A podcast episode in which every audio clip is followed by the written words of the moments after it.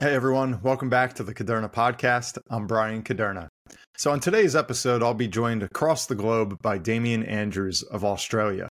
He's a very well known business consultant and author in his part of the world and is currently expanding operations to the US. He's got some awesome insights that he'll be sharing with us. You may or may not be surprised just to see how similar running a successful corporation is, no matter where it may be that you call home. But before we dive in, I'd just like to remind everyone to please subscribe to this channel wherever you're tuning in, whether it's YouTube or your favorite podcast platform. And don't forget to tell a friend and leave us a great review. So, who is Damian Andrews? Damian began his career as a soldier in the Special Air Service Regiment of the Australian Army. He then became a corporate recovery specialist at D'Aloia Handberg before he founded his consulting business.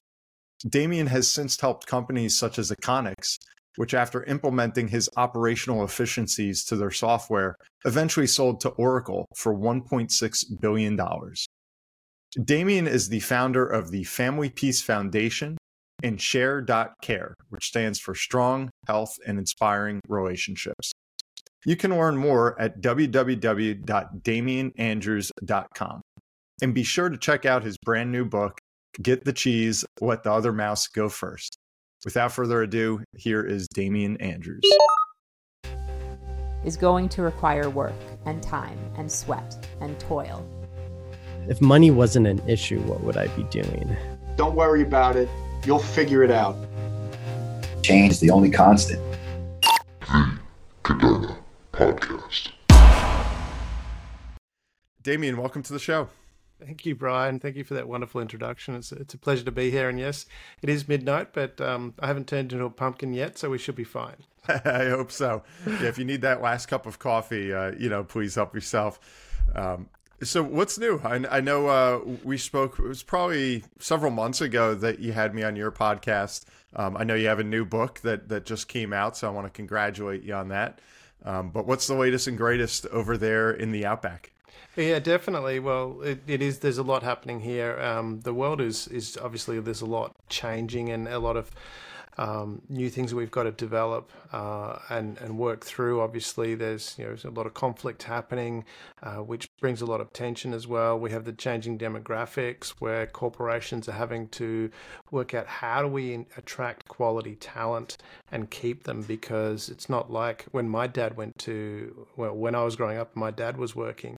It was an environment where there was an abundance of employees and it made it really easy if you, you know, to to find people. But today, mm-hmm. it's a completely different environment. We don't have those same um, quantity of people in the workforce, and organisations have to really change how they approach uh, finding employees, retaining employees, and it can work. You can actually find employees that actually stay with you long term, and and it's just one of those how you approach it. And, and I spend a lot of time working with organisations, setting up how we actually engage people, having the right systems in place, getting alignment between an organization's goals and values and its mission and the impact it wants to make, the broader impact, not just the widget that it's selling or the service that it's offering, but what is the broader impact? And when you connect that mm-hmm. with the, the employees, what, what is correct for them and have that right hiring mentality and have the right process in place, you find people that actually want to be there because they feel they're contributing to something bigger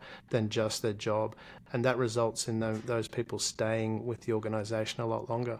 And, just to give the folks, you know, some context here, you know, what does a, a typical clientele look like for you as far as who you're consulting to, um, you know, with what you just discussed?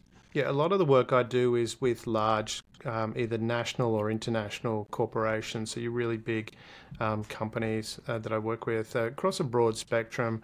Um, and I've worked with, you know, you mentioned construction. I certainly do have worked in that, that sector, but I've also worked in manufacturing, IT, um, professional services as well, large retail, um, those kind of organizations. So it's very, very eclectic, my, my background as far as organizations go.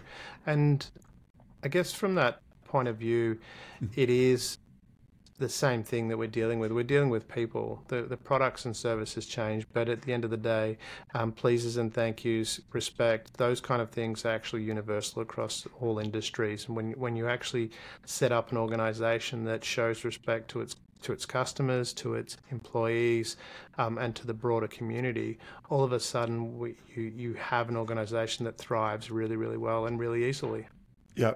And, and before we kind of dive deeper, I just want to help. You know, I'm sure a lot of our viewers and listeners are here in the states, um, and you know, I may be a bit naive to the economy of Australia at the current point in time. So, can you kind of bring us up to speed? I mean, are we running on parallel paths here? You know, over here in, in America, some of the, the things, of course, we're dealing with inflation that's finally cooling down. We actually got some really good numbers just yesterday. Mm. Um, but we've been dealing with inflation the past couple of years. Uh, interest rates, you know, that went, you know, high very quickly in 2022 um, that we're still kind of getting accustomed to. Still a very tight labor market. Our unemployment is near rock bottom. I know you just alluded to that a moment ago of, you know, it's, it's harder to go out and find talent and that it, you know the worker right now has a little more control or power than the employer. Um, you know, and, and then of course we have all the. So, how much of that is impacting work in Australia? Is it a very similar environment, or would you classify it differently versus what we have here in the states? From what I understand, it is very similar. The environment that we have, yes, we, we've got inflation. And I don't think we're through the inflation spiral yet. It's interesting that that's come up because I remember talking about this probably about 10 years ago and was talking about the, the false economy that we have is when you shift um, your manufacturing base to a, a cheaper area. And that's pretty progressively what happened over the years. Initially, we were producing things in Japan, and then it went to other countries, and then it went to China, progressively moving it to different locations that had cheaper labor essentially. And that gives a false sense of you know that we're actually improving efficiency. Now we've run out pretty much run out of places where we can shift things to that are going to make it cheaper to produce. So now we've got to become more efficient. And on top of that you, you throw in the lack of labor.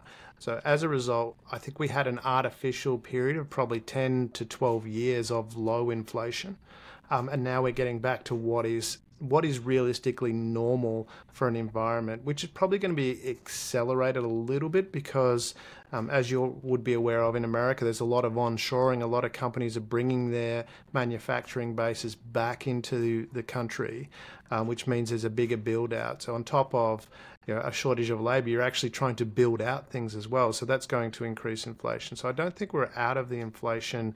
Um, period at the moment, and I think we're probably heading heading to where we this would be about normal. I would say where inflation would be, but I, from what I understand, it's it will go higher, but then come back again. Is is the longer term? Is my understanding of that longer term, and that's where companies really really need to be focused on.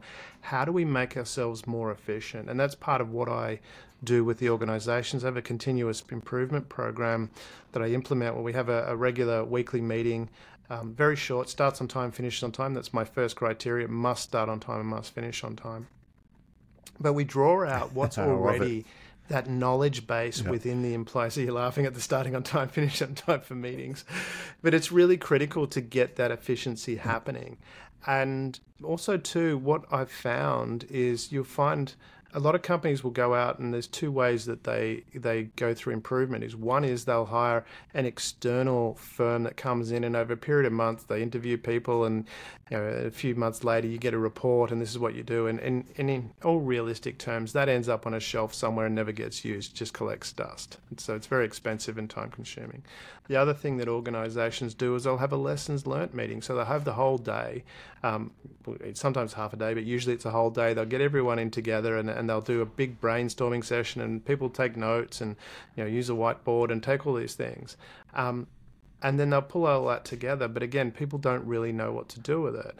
And the system that i implement is very different in the sense of that we have very very short meetings no more than half an hour. It's in, in big organizations we structure it in a way so it, it feeds up and then from there, we gather the information from the people that are actually really doing the work. These are the people that are on the front line. They know what's going on, they know where the problems is. where the problems are. And from that, we draw out and go, okay, let's fix this part. And rather than trying to fix everything all at once, we pick a couple of key things, everyone agrees on it, and we fix those things. Then we move to the next thing and the next thing. And everyone gets, you know, buys into that. And the process that I have allows that harmonious um, structure to happen where people buy into it. And the, the, the process that I found uh, from the process, what I found as a surprise was that complaints within an organization almost disappeared once we started doing that. Largely because they felt they were being heard, but that, that was a surprise mm-hmm. to me. I wasn't expecting that, but it was something that did stand out. That this continuous improvement program that I have, and there's details of that on my website, um, it actually help. It just reduces um, complaints. People become more collaborative, more happier at work, uh, and which is what we really need in this environment. When there is a shortage of employees, you, you want people to be happy in the um, the organization. Sure. And what are some of like the, the biggest complaints that you see right now, or, or, a lot of the work that you're dealing with when you when you're brought in as a consultant?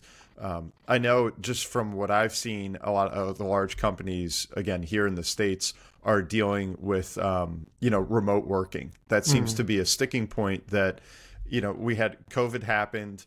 Uh, there was early retirement for a huge section of the workforce, and yeah. now a lot of our labor shortage is because so many of these people that said, "Hey, I'll work till 65," said, "You know, at 57, you know what? I, I think I'm ready to retire now. Like, well, I don't need to keep it going."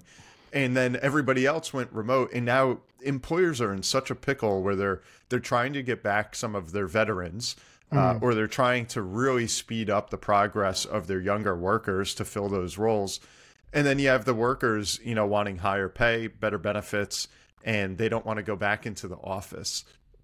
so, with the people that you're dealing with, when you talk about taking in um, some of these employee complaints and, and building a good culture, um, you know, is is that one of the biggest things you see, or what are some of the obstacles, and what are some of the responses that are, are working for you?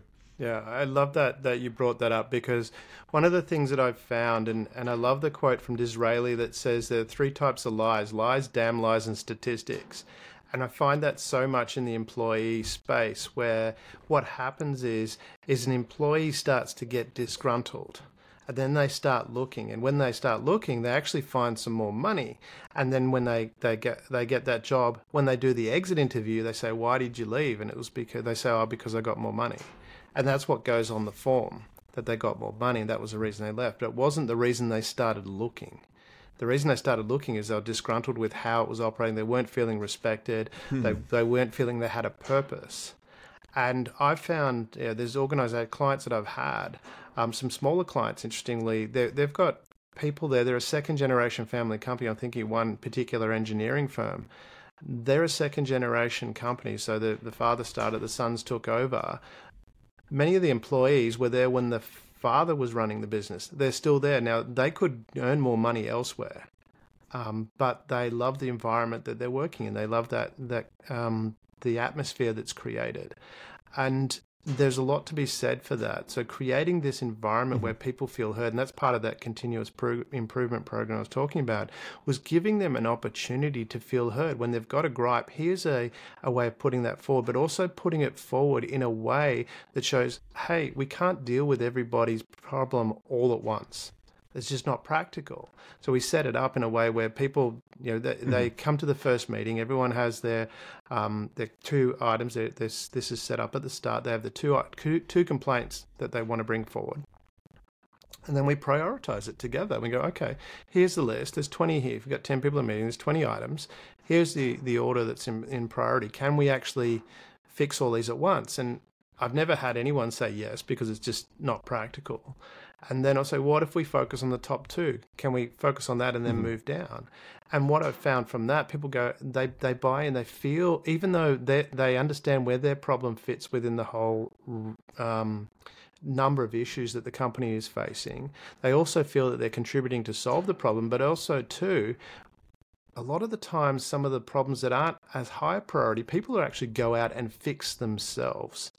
So a lot of these things get fixed rather than just because they're waiting for someone to do it. They're actually empowered to fix it themselves. And that gives them an even greater sense of purpose to be part of this organization, which significantly helps that that retention of the employees and solves a lot of problems. And that's that's why I think a lot of the complaints stop when we implement that continuous improvement program um, and system that I have. Got it. And, and so I have two follow up questions to that.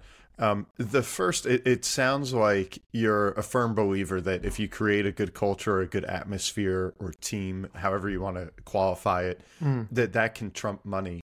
And that you know, if I love that you said you know people are leaving to get more money, but that's not the reason that they started looking in the first place. Correct. So just to kind of piggyback on that, I almost want to challenge if, if you really believe that that's true, because I feel like as an economy, even as a global economy, mm. we're moving more towards, uh, you know, focusing on the self. And I don't just mean that in a bad way. I mean it almost in a more entrepreneurial way where people are saying, you know what, I'm going to kind of, rather than just be a company man and stay here for 40 years or work for the government for 40 years, I'm going to try and brand myself, build my resume, and leapfrog from position to position to get promotions and get you know accreditations and more money. It, that seems to be the trend. And i guess i'm asking like is is that okay? Is that a good thing? Or is it better to have someone that's a lifer with the company? Um, because it, i mean that's the vibe i get is that people are out there saying i need to move in order to make more money and i have the pick of the litter right now so why not? And mm it almost seems like in, this may be anecdotal, but that people lean more towards, um, yes, they're leaving for more money, but sometimes they're also starting with that. Certainly, there'll be people that would do that, and I would have fallen into that category when I was an employee. It was definitely all about the money for me. Um, and but that's not and this is the thing that we get is we can put things we can have a big broad brushstroke and go okay this is this is applies to everything, but it doesn't. There's always outliers. There's you know whatever bell curve you have. There's always you know ends of the bell curve which don't fit within that, and there's certainly people out there that definitely are looking for more money. And also too, it's when you're looking at within an organization, um, if you're looking at how to um, keep employees, it has to you have to maintain what's going on in an inflationary environment. Wages are going up, so you have to match that. You can't just just um, not not do that. And it's a balance. If if someone's there's there's a lot of risk in moving, and, and we have as a people an inherent um, uh, unconscious uh, drive to stay within the herd, to stay safe. We, we are driven by that, and we are actually there's there's that if you do jump out, it might not be as good. The grass may not be as greener on the other side, and and there's a lot of risk there. So people have that unconscious drive. So a lot of people have that. Yes, some people do take those risks. Some people take those risks and find out that it doesn't work out so well. I've had a number of people that I know, friends of mine, that took the jump, went to another organization, and it was just terrible. It messed up their life. So there is that risk. Um, but yes, money is is a is a factor. I'm certainly not saying money is not a factor. It's certainly a factor, and it's one that you need to balance if you're an organisation. You need to make sure that what you're doing is current. But I, I think that mm. combination of showing that respect, um, having the person feel worthwhile, feeling that they're contributing not just to the company, but again, this is something that, and I've very have seen very few people teach is that it's not about the widget that you're making, it's what does that widget mean to people's lives? Um, and there's a number of companies that do do that quite well. But when you look at what is the broader social impact that your widget, your service is having, and if you if you have that engagement, that connection with the employees, again, it becomes harder and harder for them to make that jump just for money especially if they're being paid well and their life is is good and they're being you know they feel like they're getting value for their services. Um, it's almost if they feel like they're getting value. Uh, they're getting paid mm. value for the service they're providing. It's pretty much impossible for them to want to move because they feel comfortable, and that's the environment that you want to create. That they feel valued, and they're getting their their, their remuneration is value for the service that they're offering. And when you create that environment, they will stay. Got it. And, and, what's your take on, you know, you have the employee that says, oh, you know, maybe the grass is greener and, hmm. and I'm going to take that jump. I'm going to go to a competitor or a different field. And then it's not. And they find out, you know, I, I didn't have it so bad where I came from. It seems like right now that former employer because of the labor shortage is like, oh, we'll welcome you back anytime with open arms. You know, Hmm. it- it- the door is always open here. What's your stance on that? Do you feel like an employer should take that approach or should they be firm and say, I don't want to say spiteful, but almost if we weren't good enough and you wanted to leave our team, hmm. then leave and the ship is moving on without you and I think there it it sounds harsh but I think there's some value in that saying you know we just want people who kind of bleed the company color and if if you want to leave then go ahead but now we're moving on we're not waiting around for you Yeah, I, I hear that question, and I'm, I'm laughing at the question because I've been in both sides of that question. I've actually left an organization, and things didn't work out. And then the, it, it was a mutual thing where I came back and actually got more money by coming back. Uh, it was it was an unusual situation. It, it just seemed to work out. And I've been on the other side of that too, where I've had people that have left to go somewhere else. And then uh, two or three years later, they've come back and looked to come back and, and create because it wasn't working out as well as it, as it. Well, they, they initially didn't lead with that, but through the conversation, I found out that they it didn't work out as well, and that was part of the reason they were coming back or wanted to come back. Um, so that can be. It's a bit of both. I think it's it becomes unique to the situation. It's how how does that work? Because I think if the person was a genuinely good um, employee, genuinely good person, and they, they felt they needed to move. And that was my circumstance when I left the company that I worked left with. Um, it was a um, excuse me, it was a, a business firm, and I left to do some other things. I had some other things that I just wanted to do differently. I actually went from an accounting to a role to into film and television for a bit, so it was just something I wanted to try different. Um, and then you know it, it came back to getting. Um, and then when I wanted to come back into the industry, I, I approached them and, and came back in. So it it depends on how how that is, how that works, and if it's it's a genuine thing, I don't think it's too big a deal. We, we all need to go, and um, you know we, we there's many stories depending. I grew up. Um, uh, I'm, I'm Polish, Ukrainian background, and you know, very much Catholic upbringing. So I went to, to church a lot with my my mum and grandparents. Um, and there's the story of the prodigal, you know, the prodigal son who goes off and then comes back. So you go, well, where does that fit within that story for people that have those kind of beliefs? Um, so it's it's it depends on the situation, but being spiteful about it, it's probably not a good thing to do because it's going to hurt you in other ways. If if you're feeling that way, then it's probably going to be affecting you in other ways in your business. So it's probably not a good thing to have. Fair enough. And so, to that point, do you believe in non competes? Because I, I hear, you know, you invest so much in an employee, uh, you recruited them, you trained them. Now, to protect the company and essentially their property, if you will, their intellectual property, there needs to be something to assure them that now they have a talented worker for at least a period of time. Where the opposition would say, hey, in a capitalist environment, you the employer you've got to bring it to the table whether that's money culture etc or else that individual is free to take their next step. Um, and so what's your take? I mean do you believe in non-competes I think there's an element to that. Certainly, there's intellectual property that you do need to protect, and, and I completely understand that and the reasons for that. And, and we need that. That's what creates the innovation that we have. Why would you invest so much money if you weren't actually, um, you know, if someone could just go and copy it and and and um, and take all the the work that you did to develop it? So uh, there's a certain element of that. The other element that I would add to that is is too much focus on the non-compete side of things and the way you frame that can be really stifling for um, the innovation component. And that's where if you're constantly innovating, if someone take go, you know, just say you have an employee, you train them in your systems, and then they go somewhere else and they and they try and implement those systems. Well, if you're stagnating, um, well then that's going to be of value.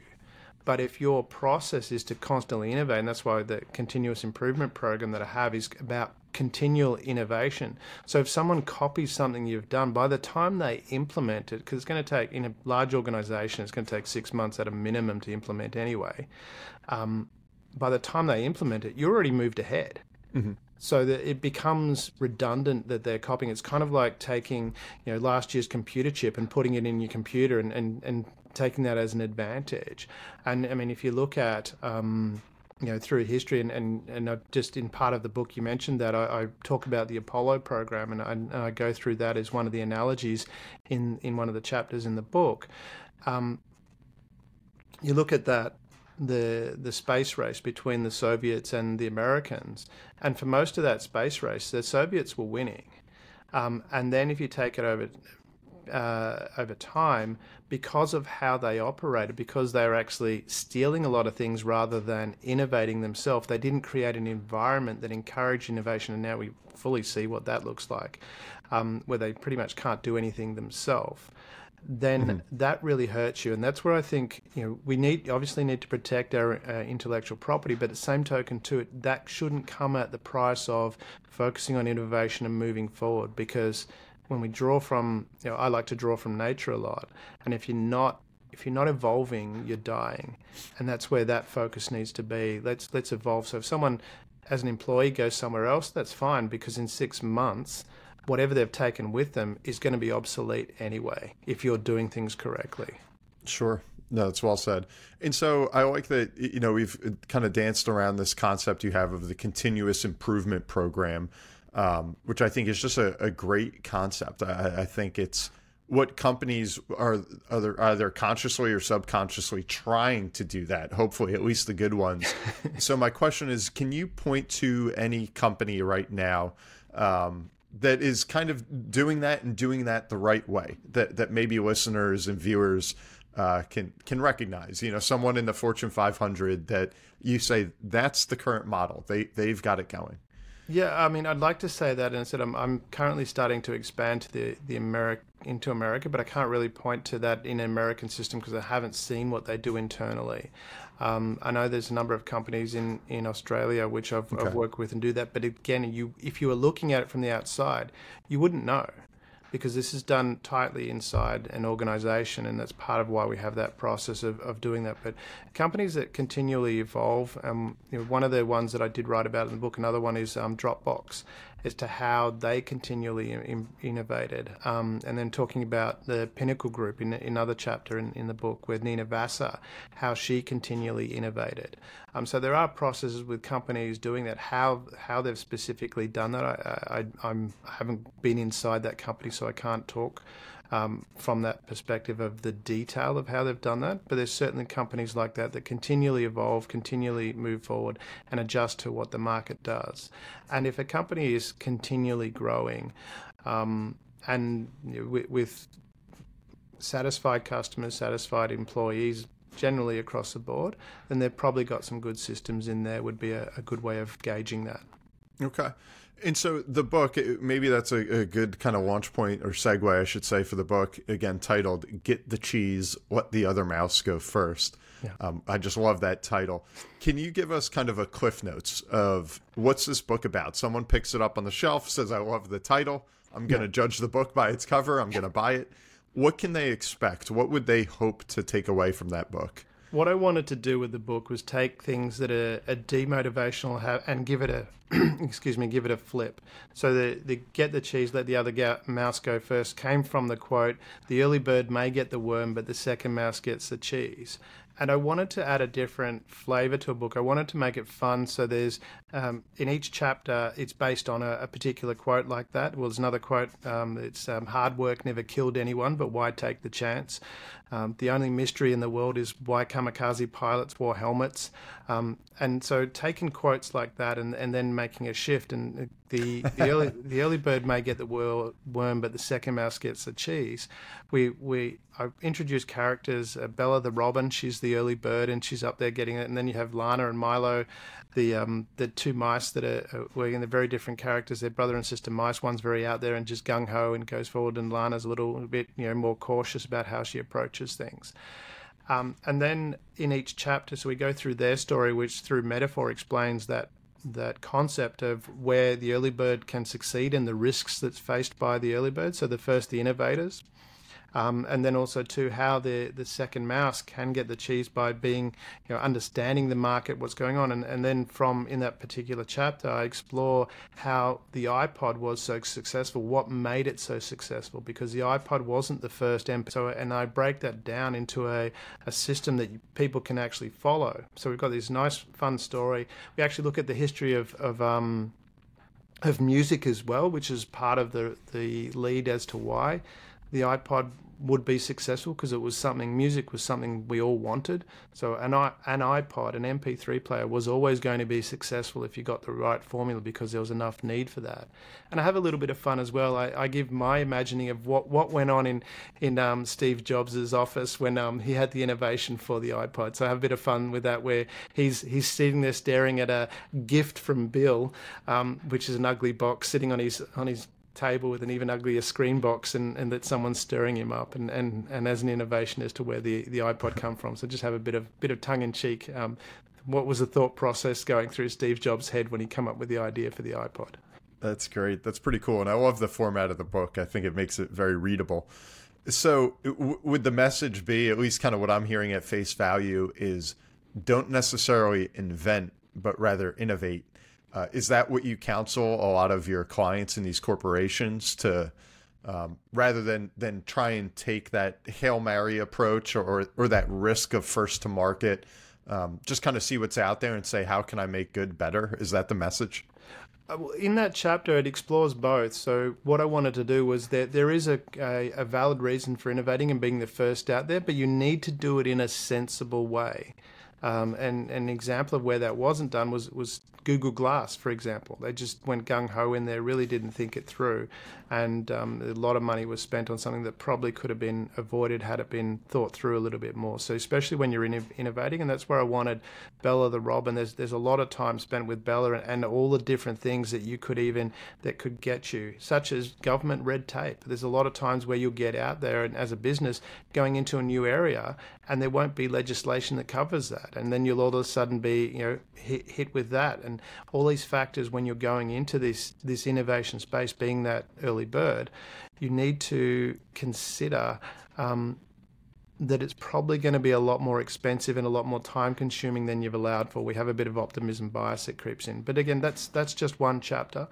Um, and so we, we talk about you know hard work never killed anyone, but why take the chance? And and in that I break down Nina Vassar and the Pinnacle Group, and we look at and you've got Toby the um, trapdoor spider and um, Felicity the frog, and, and they have a, a meeting, and, and Toby's really gung ho, but he's um he's always late and and there's reasons for that and, and Felicity's more laid back and she knows how to delegate really well and, and the, the chapter is on in, in, in how to to really look at how do we um how do we delegate? How do we how do we leverage our own experience? And and one of the areas that I draw from there is also looking at the Great Pyramids how you know there was a lot of delegation in the creation of the Great Pyramid. So we explore how the Great Pyramids were were made and, and how delegation actually helped make that work. That's cool. Yeah, I love the historical references are always helpful too. Mm. So to pivot just a bit from your book to one of your your sayings or concepts, um, which people can find right on your website, which is again damianandrews.com. You talk a lot about what you call the unbalanced wheel. And in that, you essentially have these four components you have revenue, profit, operations, and culture. Hmm. So I know it's almost counterintuitive for me to ask, you know, which of those is most important, um, because then that might lead to an imbalance. But when you sit down with a company, I mean, they they sound at you know at face value kind of generic, simple. You know, of course, we want to increase revenue we want to lower expenses so that their profits increases. You know we need to have efficient operations. And then culture culture culture is is certainly a buzzword to make a happy environment. Mm. does one lead the way? Yeah that's the interesting point. That's a great question. Does one lead the way? And i would have to say no I think they need to work in harmony. And that's part of the, the operation working. And there used to be a strong push for sales. That was the one thing that was the big focus sales. And now um, there was a very clear shift that organizations are now really focusing on culture. but they all feed into each other, and that's why it's a wheel, and that needs to be in balance.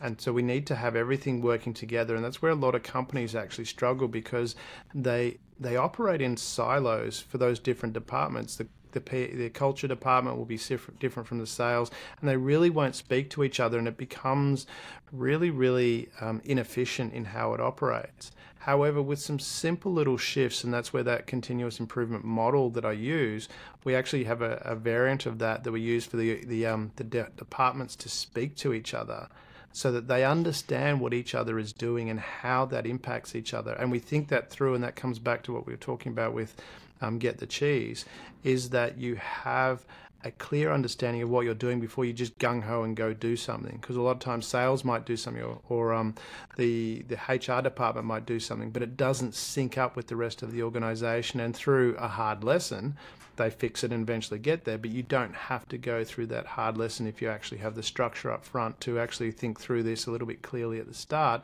and play it out properly. And that's micro learnings, social learnings, and gamifications. We break down the programs in that space where we, because when we look at how people operate, we operate out of habits.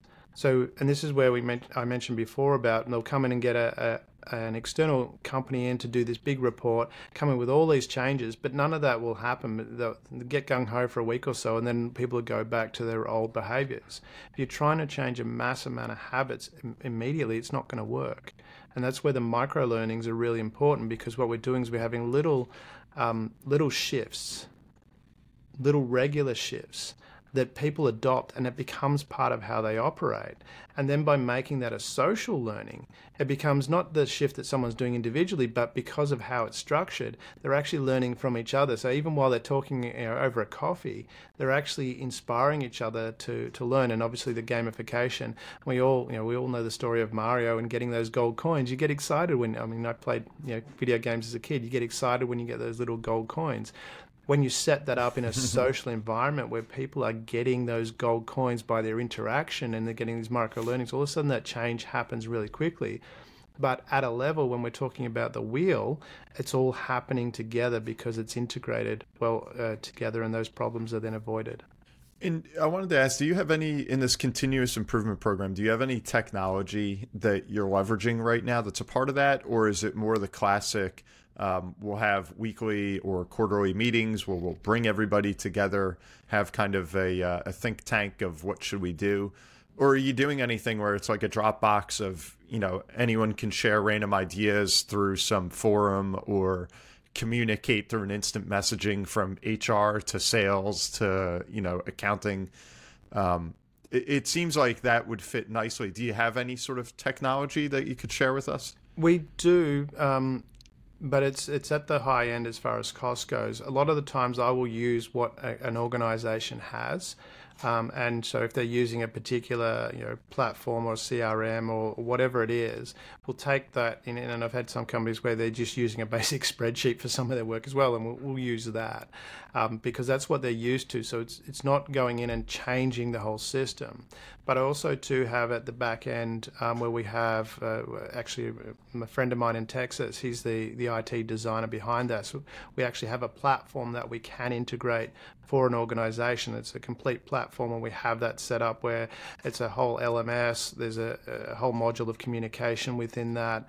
Um, and from that we actually it's custom built so it's it's not it's in the, in the more you know it's like a, a Rolls Royce. It's very custom built, um, and so it's not cheap in in that sense. But it works really well from the sense of it's very seamless for that again micro learning, social learning, and gamification. So someone can go into the back end and they go, actually, i I've got a presentation to do um, next week, and they can pull out the module that deals with how to be a little bit more confident in their presentation, that kind of thing. Or they might have, you know, how to, they've got a sales call coming up, so they can go to that module and pull out the little micro learnings, and, and then it gives a way of interacting with people in a social environment where they can actually practice those skills. So that that's a, a, a um, hardware at the, the back end that companies can integrate as an LMS. But yeah, it's, it is custom built at this moment. We're working towards it being an actual product, but at the moment it's custom built. Okay, interesting. And so, as we kind of uh, you know wrap everything together here and near the end, I know you're busy. I know we're pushing one o'clock your time, no, but um, right. I wanted to ask it's you, Damian, so our, our listeners can anyway. know a little bit more about you. All right, then then we're good. We'll keep it going. Um, but a quote I've been I read it recently, and I've been thinking about it and applying it more to my own kind of thinking, if you will, is simply "You are all you used to be." Mm. And so, mm. with that said, you know, a lot that you're consulting on, the experience that you're bringing to the table, could you maybe share with us a success or failure, or maybe they go hand in hand, from early on, maybe when you were getting started at college age or young professional, something you wish you did differently or, or a mistake that sent you on a different trajectory? And then maybe something more recently as a well established professional, um, either a success or mistake or one of both I think that would be very insightful for us if you wouldn't mind um, sharing. One of the things that I had very early on when I first wanted to work in the corporate environment, so I'd spend my time in the army, then I went and worked in the mines and come back and actually was a ballroom dance teacher for a little bit as well. Um, and then I went back to university or as a mature age student and studied commerce and, and accounting. Don't do any of those for excitement, but they're very useful. And I wanted to work in the corporate recovery field, and I there's a company that I found that they looked everything that I wanted. They were perfect. They had this beautiful office. They just seemed to be everything that I wanted. And, and I prepared so much for that interview. I was ready for it. I went in and I and I I owned it. I was the person. And I walked out of there, you know, ten foot tall, thinking I've got this, I've nailed this, beautiful. Looking forward to that. Um, two days later, I got a phone call. It wasn't the phone call I was expecting. Uh, I didn't get the job. And I was really distraught by that um, because I just was so certain I was going to get it. And so I, um, I, I, had a few drinks, shall we say, and I felt sorry for myself. And and as my dad says, don't try and drown your problems because the suckers float. Uh, so you know, I, I, dusted myself off and, and went back out there and and and applied for some other positions, similar positions at different firms. It turned out that I got um, I got this job working for another firm where the, the two the two partners were actually ex um, was a firm called Ferriers, which was a big, big accounting firm, one of the big accounting firms, and they were very, very well regarded, have very, very um, good reputation.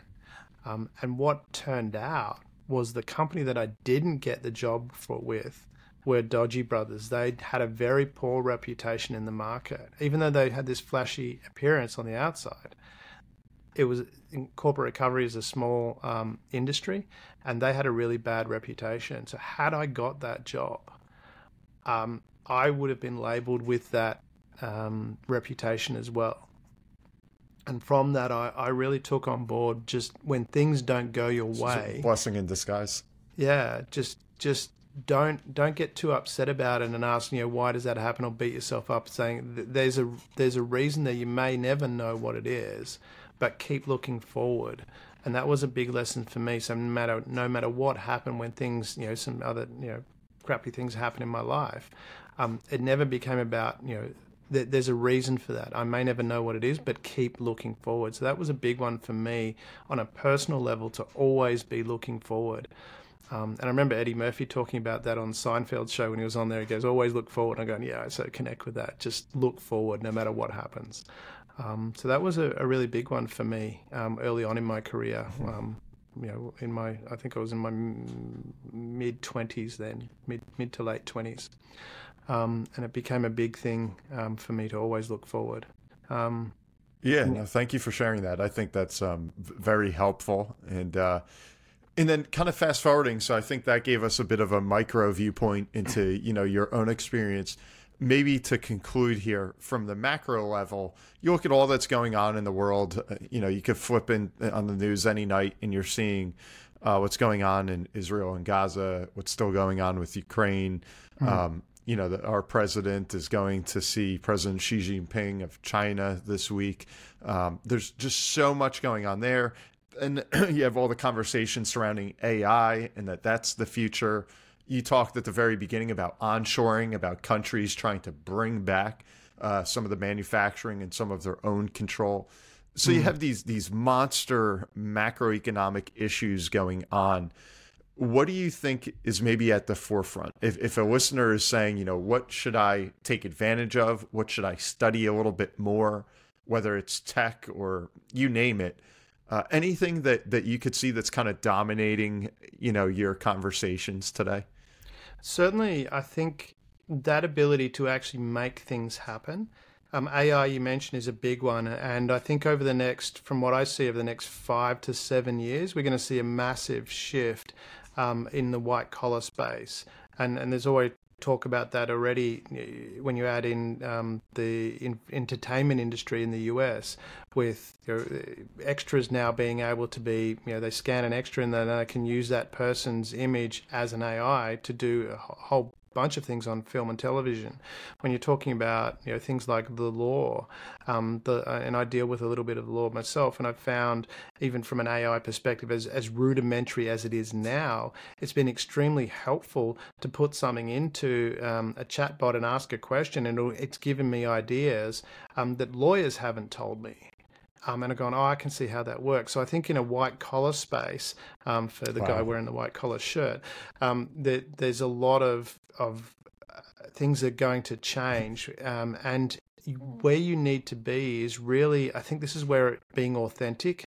Um, or authentic, as I tend to joke about, is that you need to be yourself in this environment, whether you're an organization or whether an individual, because being yourself is unique and that's what's going to stand out. If you're trying to, you know, copy someone else, well, firstly, if you're trying to copy someone else, you're behind already because if certainly if they're innovating, you're going to be always be behind them, and that's where organizations and people really need to be authentic, authentic, authentic. They need really need to be clear about what it is they're yeah. doing, and not only that, what is the value that they're adding to the wider world? Because people connect with that.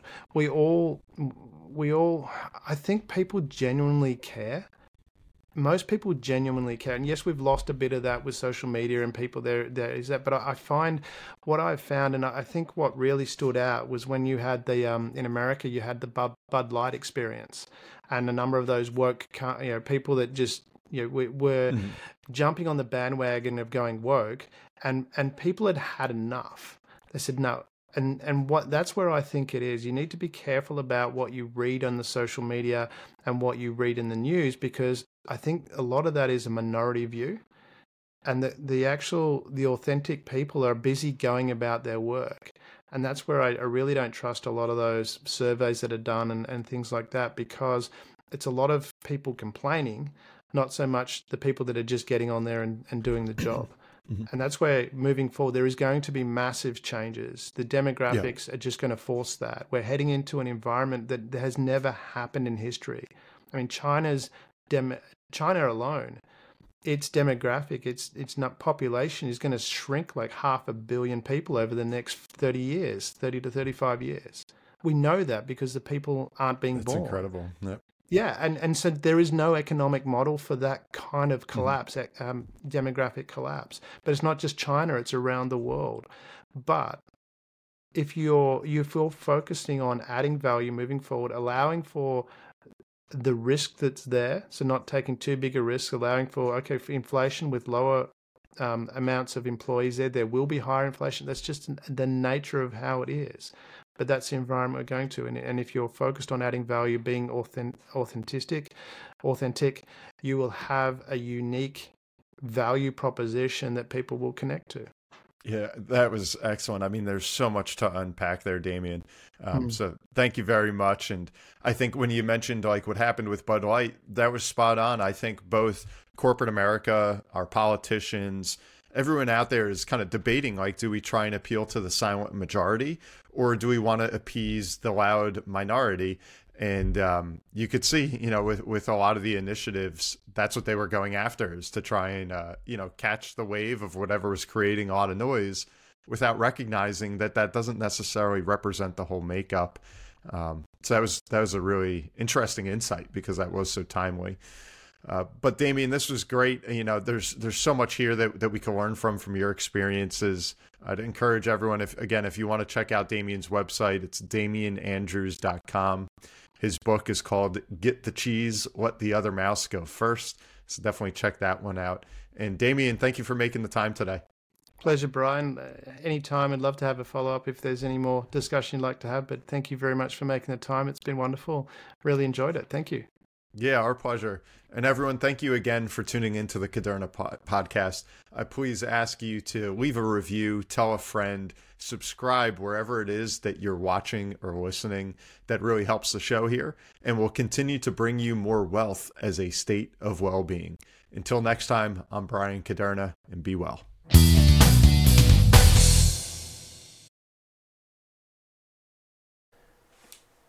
This podcast is intended for the general public and for informational purposes only. The show does not provide any recommendations or investment advice regarding any specific account type, service, strategy, or product, or to otherwise act in any fiduciary or other capacity. Please contact a financial professional for guidance and information that is specific to your situation. Bryan Kuderna does not provide tax or legal advice. Please contact your accountant or legal advisor to discuss your situation. Guest speakers and their firms are not affiliated with or endorsed by Park Avenue Securities, Guardian, or Kuderna Financial Team, and opinions stated are their own. All investments contain risk and may lose value. Past performance is not a guarantee of future results. References to specific securities, asset classes, and financial markets are for illustrative purposes only and do not constitute a solicitation, offer, or recommendation to purchase or sell a security.